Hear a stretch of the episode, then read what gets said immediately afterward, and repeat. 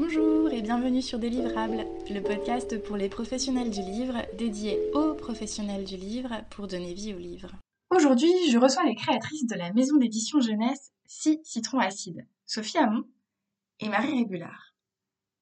Dans l'épisode du jour, elles vous parlent de leur engagement avec cette maison. Elles ont deux convictions fortes. D'abord, la langue est un bien commun. Nous devons prendre du plaisir à jouer avec elle.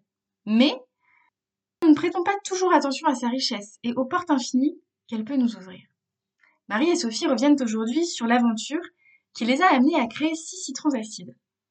Retrouvez-les la semaine prochaine dans un nouvel épisode du podcast. Elles vous parleront plus en détail de l'année de lancement de la maison et, comme d'habitude, des livres qui les ont marqués. Belle écoute Bonjour Marie, bonjour Sophie. Vous avez créé six citrons acides à quatre mains en 2020 et votre premier titre sort le 21 mai 2021 en librairie. Vous vous êtes lancé convaincu que la langue et le langage manquent à l'édition jeunesse. Marie, vous êtes éditrice, directrice artistique et gestionnaire de la maison d'édition. Sophie, vous êtes linguiste de formation, vous avez un rôle de conseil scientifique et éditorial. Est-ce que vous pourriez nous expliquer un petit peu comment est né ce projet de Six Citrons Acides Sophie, je te laisse peut-être parler donc, Six citrons acides, au départ, l'idée a germé chez moi il y a de nombreuses années, en fait. J'avais étudié effectivement les sciences du langage de façon poussée dans la recherche et j'ai appris à regarder la langue, non pas d'un point de vue esthétique ou littéraire, mais de façon scientifique. Et donc, ça a révélé en moi de grandes joies et de questionnements, etc., de découvrir ce que c'était que la langue et comment ça marchait. Un peu comme un médecin qui découvre comment fonctionne tel organe. Voilà, c'était un peu ça. Puis après, j'ai découvert le livre imprimé, l'édition. J'ai travaillé dans l'édition scolaire et je suis partie m'expatrier quelques années en famille au Brésil.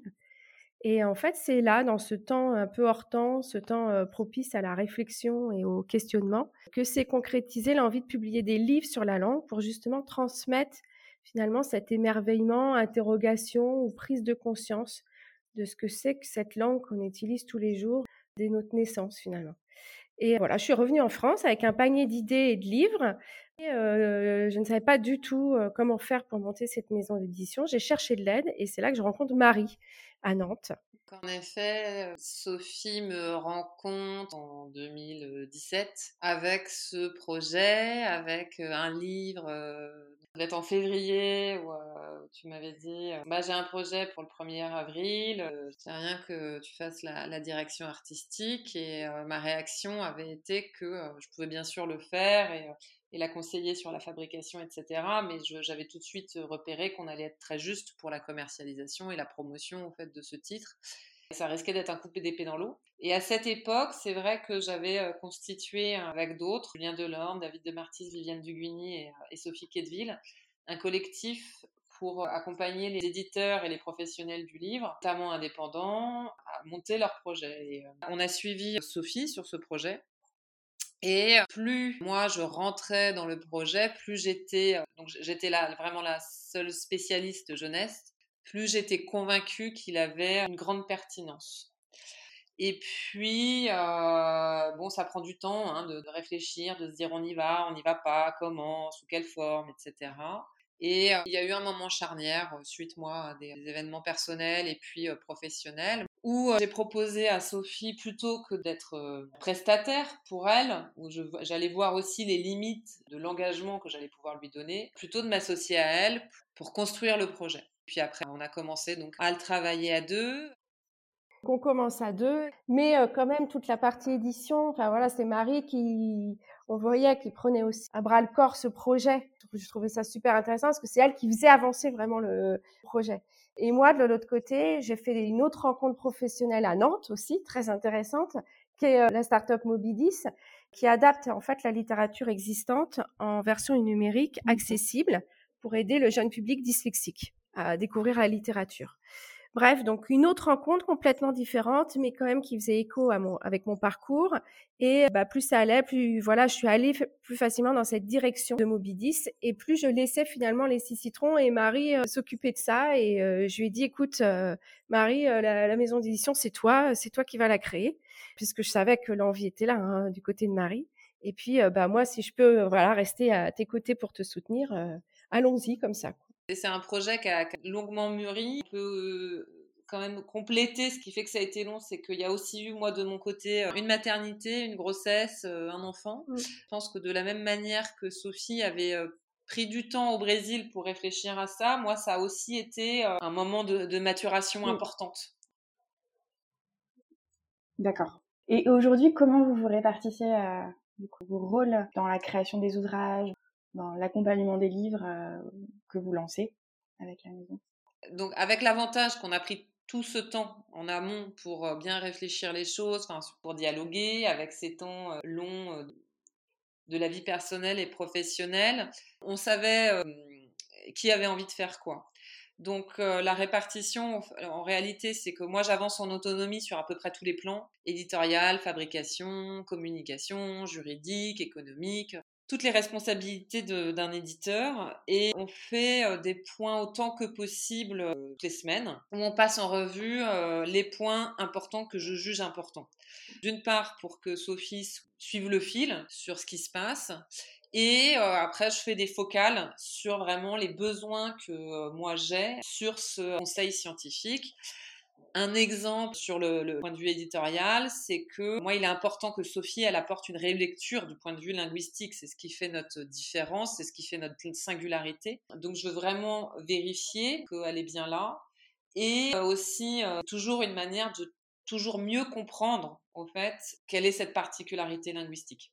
Oui, et effectivement, moi, ce que j'aime bien, c'est ce rôle finalement un peu éloigné que j'ai sur Six Citrons avec Marie, c'est-à-dire que j'aime bien me dire, bah, je suis là, si elle a, elle a des soucis, si elle a des trucs, il y a des nœuds, elle, voilà, on en parle ensemble. Et comme j'ai ce recul-là, je me dis, bon, si je peux l'aider, voilà, sur sur des réflexions, sur des choix à faire. Je suis là, mais sinon c'est Marie qui gère effectivement tout en autonomie. Je m'assure aussi que les propos du livre restent dans l'esprit de Six Citrons un peu particulier, hein, l'esprit euh, science du langage ou linguistique. Donc, on ne veut pas non plus faire des livres voilà, sur des jeux de mots ou sur, que uniquement des expressions françaises. On veut aller plus loin que ça. Et en même temps, on veut combiner euh, le, plaisir littéraire et questionnement, l'interrogation, l'air de rien. Moi, ce qui m'amuse dans nos livres, c'est qu'à la fin, on, termine, on ferme et on se dit ah bah oui tiens c'est bah, j'avais j'avais pas remarqué ou c'est amusant, euh, ça m'a fait penser à ça. Enfin, apporter une interrogation. Voilà, moi ça va être ça mon mon rôle. Euh. Apporter une interrogation, d'accord. Et du coup, comment vous définirez cette ligne éditoriale de, de Six Citrons Acide Alors moi, je vais parler sur la langue et après, je laisserai Marie parler de tout le reste. Uniquement sur la langue, il y a beaucoup, beaucoup de choses et beaucoup d'aspects qui gravitent autour de la langue. Il y a les mots, il y a les sons, il y a des incompréhensions, des quiproquos, des traductions. Il y a la langue orale qui est différente de la langue écrite. Il y a les langues dans le monde il y a les langues régionales, il y a l'histoire des mots, enfin voilà, il y a énormément de facettes qui font partie de la langue et du langage. La langue est vivante et elle bouge, etc. Elle s'adapte aux besoins des hommes et nous, on a beaucoup de sujets à aborder, mais voilà, toujours dans l'idée d'une façon subtile, amusante, décalée ou jolie, voilà, l'air de rien. En tout cas, pour le point de vue de la langue, c'est ça la ligne éditoriale. Mais Marie, elle a voilà, encore plus d'univers qui va façonner cette ligne éditoriale. Oui, moi, reprenant en fait toutes ces euh, idées, je dirais que j'ai synthétisé ce qui est central dans la ligne éditoriale de Six Citrons Acides, c'est que la langue est un bien commun et qu'on l'utilise quotidiennement. Et qu'en l'utilisant quotidiennement, on en oublie parfois sa richesse. Et donc, on, on travaille sur ces deux axes, ce qui nous amène à travailler, à redécouvrir la langue, la retravailler, la regarder autrement et autrement que par le prisme littéraire, ce qui est assez coutumier au fait en, édition. Ça ne veut pas dire qu'on n'a pas de littérature, bien sûr que non, parce qu'on aime ça. Mais voilà, on, la regarde autrement. Et après, on met, Sophie et moi, tout ce qu'on a appris, je pense, euh, de euh, nos expériences professionnelles pour rendre ces livres gourmands, accessibles, ouvrables, j'ai envie de dire, qu'on puisse les ouvrir, durables, qui puissent durer dans le temps. Euh, que le texte reste en nous, que euh, le, partage de ce texte euh, puisse durer, que le livre physique puisse durer aussi. Et donc j'ai aussi coutume de dire que, euh, puisque au fait c'est un champ infini des possibles qu'on a sur ce sujet-là, on a aussi une, ligne artistique qui est à 360 degrés. On ne se refuse aucun style, car la langue ne s'interdit rien. D'accord. Et sur les premiers ouvrages là que vous sortez cette année, est-ce que vous pourriez nous en dire un petit peu plus et, qu'est-ce qu'ils ont en commun? Vous dites que vous, vous, fermez aucune porte. les continents en commun, tous ces ouvrages? Ils sont à la fois très différents et très citrons acides. Le premier, très différent. Le premier, le premier ouvrage, au fait, c'est Six citrons acides sifflent sur le sentier. C'est un livre à la redécouverte des consonnes. En tout cas, c'était le prétexte. Et donc, on joue à l'intérieur d'une grande diversité de langues. Dans un dessin très accessible. Le dessin, c'est euh, des citrons avec des pieds et des jambes. En fait, on a caractérisé un petit peu notre six citrons acides. Le dessin, c'est un peu le premier dessin des enfants. Donc, euh, il est très différent dans la structure par rapport au vélo amasseur, le deuxième, parce qu'on a vraiment un rythme euh, où en fait on est euh, une structure où chaque double page, euh, les citrons rencontrent différents fruits et légumes et avec eux différentes consonnes, avec eux un, vocabulaire varié. Le deuxième, le vélo amasseur, pas le vélo de masseur évidemment, ce serait pas drôle. C'est un livre qui joue des fautes de français courantes des enfants et plutôt que de leur dire on ne dit pas le vélo à ma sœur, mais le vélo de ma sœur, l'idée de génie euh, de euh, Fabien Vellman, scénariste et auteur pour nous, ça a été de euh, transformer cette expression et de surtout de dire ce qu'elle était. Et un vélo à ma sœur, c'est un vélo qui fonctionne à l'énergie de ma sœur, ce qui est bien plus rigolo que le vélo de ma sœur qui est tout pourri. Voilà. Et donc la, différence, ça va aussi être sur la comparé aussi citrons acides, d'abord stylistiquement, hein, le, dessin n'est pas du tout le même. Là, il est euh, un immense Charles Dutertre qui est avec nous, qui a un dessin hyper fourmillant, euh, qui met euh, plein de, de, détails au fait dans ses planches, ce qu'on n'a pas forcément sur les six citrons acides. voilà, donc un dessin très très différent et une structure qui n'est pas du tout la même non plus. Au fait, on est dans un autre type d'aventure, sur le même âge non plus. Ce qu'ils ont en commun, ces deux mmh. C'est que voilà, on essaye de comme le disait Sophie tout à l'heure, on ouvre une porte euh, sur quelque chose du langage, sur les euh, si citrons acides sifflent sur les sentiers, on revient donc sur les consonnes. Euh, le linguiste les appelle par des jolis petits noms. Les fricatifs, ce sont les feuves. Les liquides, ce sont les leurres. Les occlusives qui expansent, ce sont les peut, de, que, ge, te. Alors que le vélo amasseur, on revient sur voilà pourquoi est-ce qu'au fait, des fois, on utilise la préposition à et pourquoi on utilise de temps en temps la préposition de? Et ce qu'il y a de commun, c'est aussi ben, euh, voilà, le, traitement avec humour, le fait qu'on on n'est pas là en train d'expliquer avec les gros sabots la chose. Enfin, je crois pas. Euh, c'est vraiment euh, d'un prétexte pour en faire une histoire qui nous amuse tous.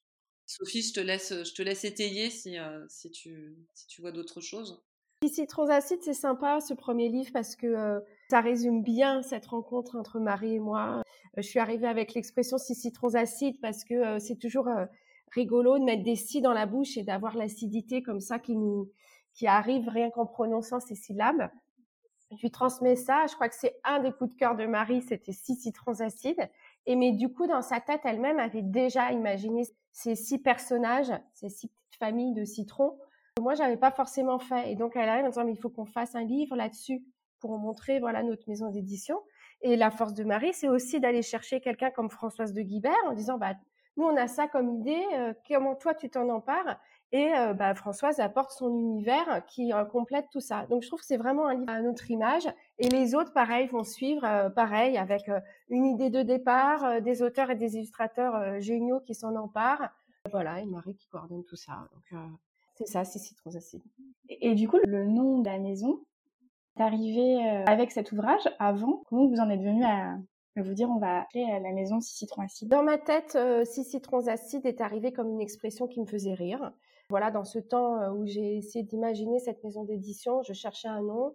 Voilà, il y avait euh, il y avait un livre qui m'a marqué dans mon parcours de linguiste en recherche, un livre de Roman Jacobson qui s'appelle Si le son sur le son et le sens, qui a un ouvrage scientifique hein, très fourni, très intelligent, qui n'est pas du tout drôle, qui n'est pas du tout pour la jeunesse.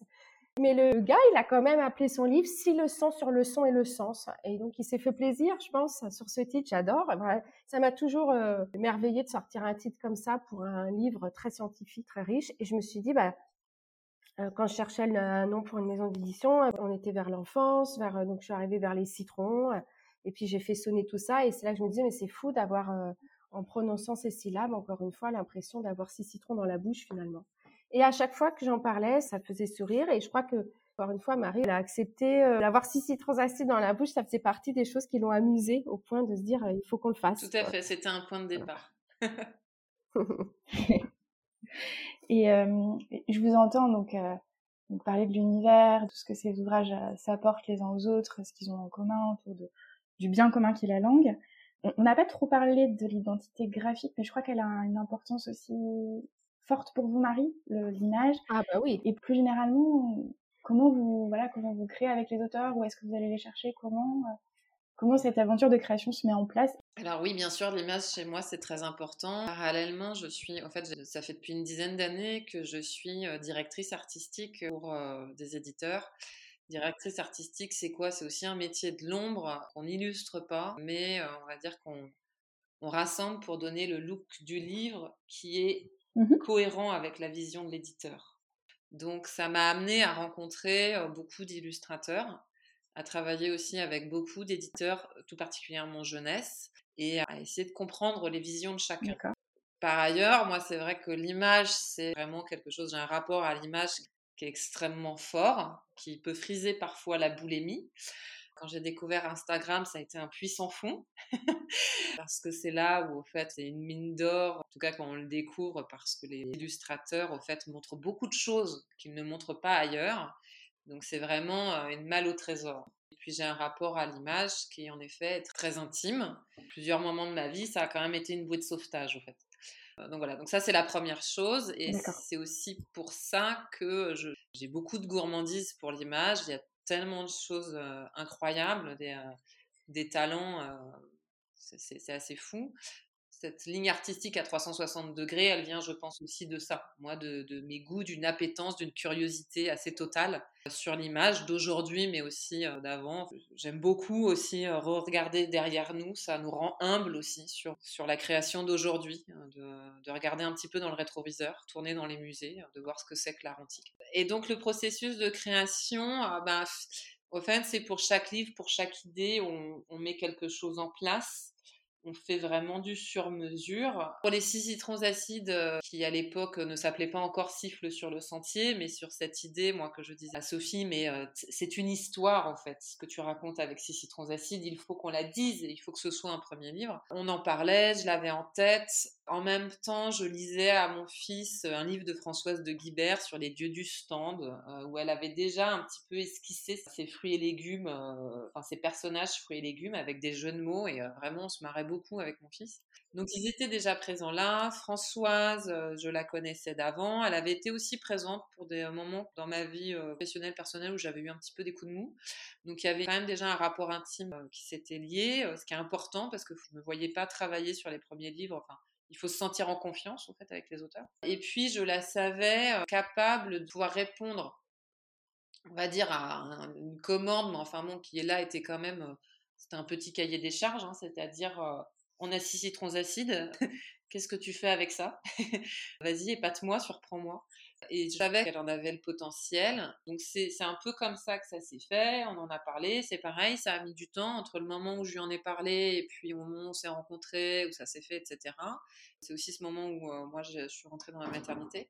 Et je suis euh, ravie, je suis hyper fière de ce qu'elle a fait parce qu'elle était euh, pleine de doutes et de complexes sur son dessin et, et euh, poussé à travailler. J'ai fait un peu ce travail de coach que l'on fait parfois pour des, euh, des, illustrateurs qui démarrent. Et je crois que ma, plus grande fierté aussi sur ce livre, c'est que je crois qu'elle en est très fière. Et c'est super. Quand on édite un premier livre et de voir que l'auteur en est hyper satisfait, euh, c'est vraiment très chouette. Donc en plus du fait qu'il est, hyper citrons acides, que enfin voilà, il nous plaît énormément.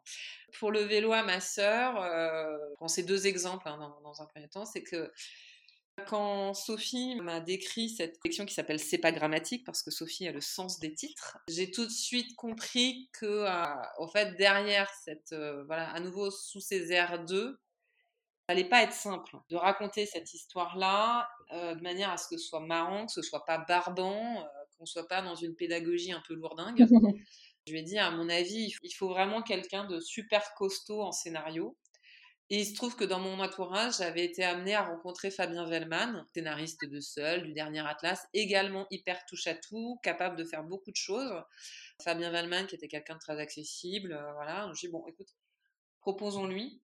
Et euh, en fait, ça a matché. Et euh, c'est ça qui était formidable. C'est quelqu'un qui aime les challenges, je crois, donc ça lui allait bien en fait de d'écrire sous la contrainte, mais que ça ne se voit pas d'une certaine manière. Et puis, alors, faut savoir aussi que pour la petite histoire, initialement, comme c'était Fabien, on avait imaginé ça en BD. Fabien nous dit, bah, en fait, moi, j'aimerais bien faire un album plutôt. Donc, ce qu'il m'avait dit, c'est que j'ai envie d'avoir des dessins sur des grandes doubles pages. Et je sentais que c'était vraiment une envie forte chez lui. Et je dis, bah, allons-y, ça, ça marchera aussi, surtout si tu en as l'envie. Je crois, à nouveau, c'était une appropriation de l'auteur. Bon, voilà, donc on était parti sur un album, on cherchait un illustrateur, et puis, euh, et puis on remarque le, le travail de Charles, qui d'ailleurs suivait Fabien sur Instagram. Ça fait partie, de, ça fait partie des processus. Charles est, euh, au fait habite à 10 minutes en vélo de chez Fabien, à 10 minutes en vélo de chez moi, donc donc c'est super, tout le monde était content. on a appris par la suite que les enfants de Charles euh, adorent, adorent, adorent euh, Seul. Donc euh, voilà, il y avait une petite construction en famille qui se faisait et c'était plutôt sympa et suite matché entre eux, je crois. De la même manière, je suis aussi très contente que voilà, on ait, fait ce, livre à, plusieurs et que il semble que tout le monde en soit satisfait. et ça, c'est vraiment important. Enfin, moi, je le trouve hyper beau, hyper drôle, hyper intelligent défis relevés euh, haut la main par les auteurs. D'accord. Et je crois aussi que vous êtes euh, aussi auteur à part entière avec Sophie. Oui, alors euh, Bilbalbul, ça faisait partie des, choses qui me suivent depuis très longtemps. C'est encore une fois hein, quelque chose que j'ai découvert en sciences du langage, c'est-à-dire que quand on a deux mots qui s'opposent que sur un seul son, ça montre que ce son est pertinent dans une langue. Donc si je dis boule et poule, je montre qu'en français, je, je change de mot et donc la différence entre be et peu est pertinent en français. Ça, c'est vraiment le propos très scientifique. Et partant de là, voilà, j'avais envie de construire juste comme une petite comptine au départ, quelque chose où on avait une liste de mots qui se déroulait juste en changeant un son. Et donc, on a fait bille, balle, bulle, boule, poule, pull, pelle, pelle, botte, etc.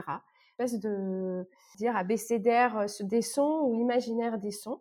Ça, c'était l'idée du départ. Et avec Marie, ben, on l'a travaillé à deux voire à trois euh, ensuite, pour euh, bah, que ça prenne forme dans un livre. Et donc, on a euh, Bill Balbul qui s'est construit avec, avec Marie. On a, je sais pas combien de temps, Marie, je pense depuis le début, on est sur ce livre, on échange, on rajoute des mots, on en enlève, enfin, etc. C'est un peu une partie de ping-pong, mais voilà, il va sortir bientôt avec des illustrations de Marie, accompagnée d'une autre illustratrice. Aude Marie moi, là, en tant que future éditrice, je dois avouer que je me suis complètement, d'une certaine manière, faite avoir par ce livre. J'ai cru que ça allait être simple. Je pense qu'on est à la 60e version de maquette. On a fait euh, 10 versions de texte. Je ne sais pas combien de dessins euh, avant de me dire, bon, en fait, euh, il va falloir que, que j'ai quelqu'un d'autre avec moi parce que je suis à trop d'endroits sur ce livre. Je suis DA, je suis éditrice, je suis co-auteur avec Sophie je finissais par être complètement embrouillée sur ce contexte, concept extrêmement simple, qui est donc de présenter une suite de mots où à chaque fois on change simplement un son. Sauf que de présenter euh, l'oralité par l'écrit, c'est pas simple et, euh, mmh. et ce qui est complexe au fait est souvent très, est très long à rendre simple il y avait déjà l'idée d'être co-auteur sur ce, sur ce texte, parce que euh, Sophie me présente une suite de mots, et puis pour des raisons de dessin ou de, euh, de, poésie, euh, on va, moi je vais, je vais t'amener à les modifier, et puis on va revérifier, ah bah oui, mais attends, tu m'as changé ce mot-là, et au fait, il, me manque le son, admettons, gne, de vigne, donc il faut absolument le remettre. Bon bref, on, on travaille comme ça. Donc il y a déjà cette idée de ping-pong, et on a histoire de, simplifier encore et de, me rajouter un objectif difficile, je me suis dit on, va le faire en quatre mains sur l'illustration. Donc pensez à Aude-Marie, qui est aussi une Nantaise, qui est quelqu'un que je connaissais de mes études pour tout dire, qui vient du design textile. Donc euh, ça, collait bien avec le côté très doux, euh, imagier. Et donc on se joue à quatre mains, ce qui n'est pas la, chose la plus simple, mais, mais par contre c'est extrêmement enthousiasmant, ça nous aide beaucoup, ça rend le livre, je crois, très pertinent. Et est-ce que vous pourriez nous parler des prochaines sorties que vous avez prévues chez Citron Acide? Oui, dans les autres titres à venir, donc voilà, on a parlé de Bilbal Bull, on travaille sur le deuxième tome de la collection C'est pas grammatique avec Charles Dutertre et Fabien Vellman. Cette fois-ci, on va apporter, on va, regarder les liaisons dangereuses avec les quatre amis. Et un zami, c'est un zami vraiment qui est, très très embêtant. C'est pas un zami qu'on veut avoir. On a reçu le texte, il est euh, génial, il est hyper drôle. Ça sent encore une très belle complicité entre euh, Fabien et Charles.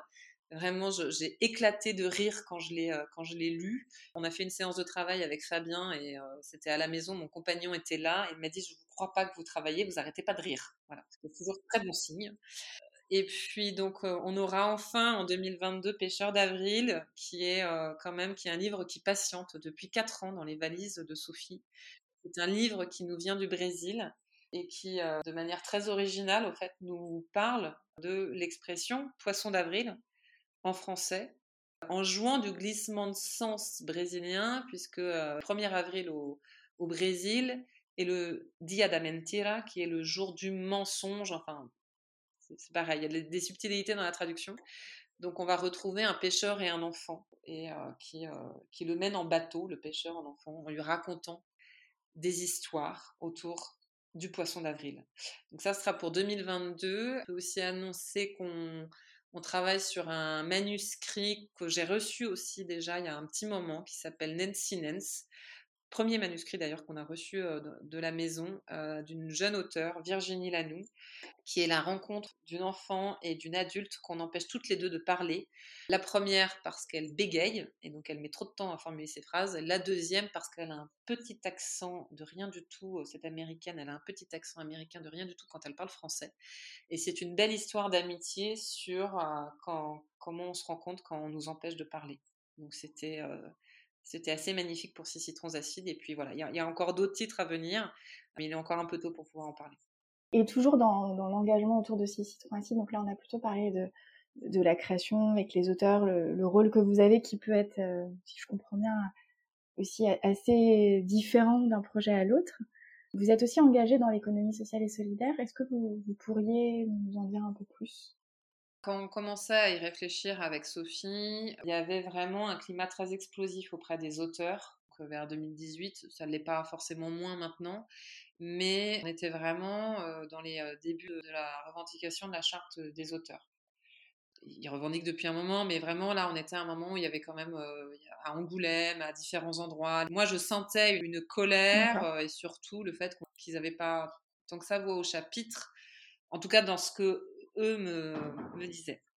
Donc ça, c'est quand même important, c'est dans, les fondements.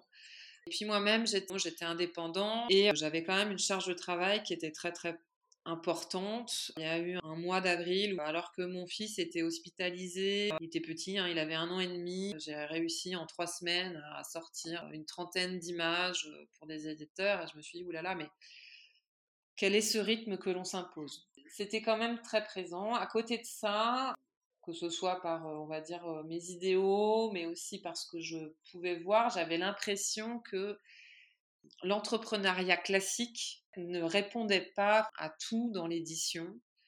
Et je sentais que j'allais peut-être m'ennuyer si je travaillais ce projet-là dans un modèle classique entrepreneurial. Il y avait aussi. J'ai travaillé en maison d'édition chez Gulfstream Editor. C'était déjà vrai, mais en plus, étant indépendante, je sentais vraiment comme une coupure entre le moment où on produit les livres et le moment de après la commercialisation où en fait on a l'impression de ne plus trop savoir ce qui se passe, où sont les livres, d'un manque de terrain. Je voulais vraiment renouer avec ça. Et euh, quand en fait je me suis penchée sur l'économie sociale et solidaire, en réalité j'y ai trouvé plein de réponses euh, sur comment faire et euh, ça a été très moteur l'économie sociale et solidaire, c'est pas que faire local et c'est pas que faire écologique. C'est intégré, mais ça suffit pas. La notion de euh, travailler envers les publics dits empêchés est euh, extrêmement importante. Et ça, c'est quelque chose que j'avais pas du tout en tête. Et donc, ça m'a forcé à travailler autrement. C'était très bien parce que je cherchais à être finalement bousculée dans ma pratique, dans mes connaissances que j'avais de l'édition. Ce qui fait qu'on s'inscrit dans la démarche économie sociale et solidaire. Euh, je précise que pour l'instant, juridiquement, on n'a pas encore l'agrément ESUS, mais on va y venir euh, parce que ça prend du temps aussi. C'est donc un, faisceau de, manière de travailler qui fait qu'on est ESS. Donc, je parlais des publics empêchés. Donc, moi, je suis vraiment très satisfaite que pour cette première année un premier livre, j'ai pu me rapprocher de la Ligue de l'enseignement 44, qui est une association, disons, de médiation culturelle vers les publics justement empêchés. Donc le livre Six citrons acides siffle sur les sentiers va être euh, proposé à la lecture pour euh, des prisonniers et leurs familles. C'est vraiment très important pour moi en fait que l'on puisse dès la première année et en plus dès le premier livre ce soit travaillé. On a aussi bien sûr la question mmh de la rémunération des auteurs. Alors je dis qu'elle est J'inscris sur les livres qu'on défend une rémunération juste. Euh, la justesse, c'est selon c'est bien les auteurs aussi qui la définissent. Donc en fait, on a, beaucoup de dialogue avec les auteurs euh, et euh, pour euh, justement pour que qu'on arrive enfin qu'on définisse une rémunération qu'ils jugent juste. Donc on fait cet effort-là. Cet effort-là, il est fait aussi avec tous les travailleurs indépendants qui travaillent pour nous, parce que si je suis seule à la gestion, j'ai beaucoup de conseillers autour de moi, enfin personnes qui ponctuellement viennent m'aider donc il y a cette démarche sociale-là. Et puis de manière écologique, la réalité c'est qu'on manque cruellement d'indicateurs dans l'économie du livre pour vraiment faire écologique. Mais enfin, autant que faire se peut, on le fait avec bon sens et avec ce que l'on connaît de l'écologie. Donc déjà, nous, on a limité notre impression, c'est donné une charte et on, limite notre impression à 1500 km de l'entrepôt de notre diffuseur.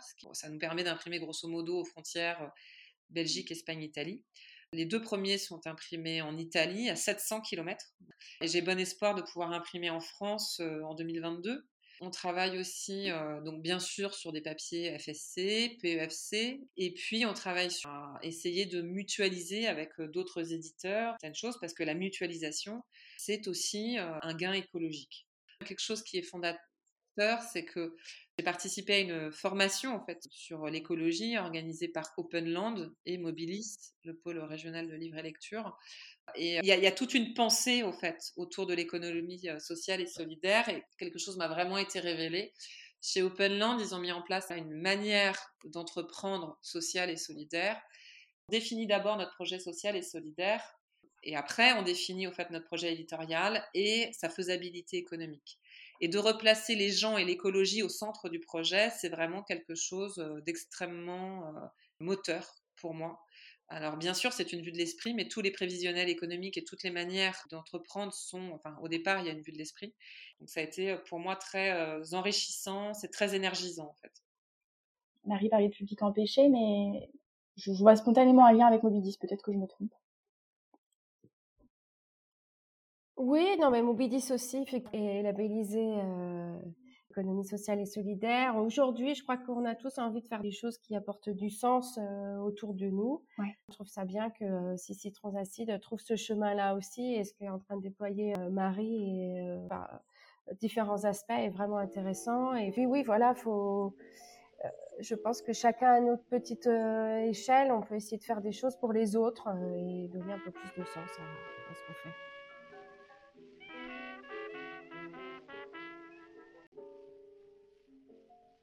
Je vous donne rendez-vous la semaine prochaine pour poursuivre cette conversation avec Sophie et Marie. Trouvez des le podcast dédié aux professionnels du livre, dans les semaines et mois qui viennent, tous les jeudis, pour parler cycle de vie du livre, questions, transmission et réponses dédiées pour que vivent les livres dans toute leur diversité. Lire, écouter, parler et échanger. Je vous parlerai de situations concrètes. À chaque fois, vous trouverez sur le site www.delivrable.com des notes de l'épisode. Vous pouvez dès aujourd'hui suivre son actualité sur Instagram et LinkedIn sous l'identifiant Délivrable. Attention, sans et. Et surtout, n'hésitez pas à partager ces podcasts à vos collègues si vous pensez qu'ils peuvent leur être utiles. À bientôt!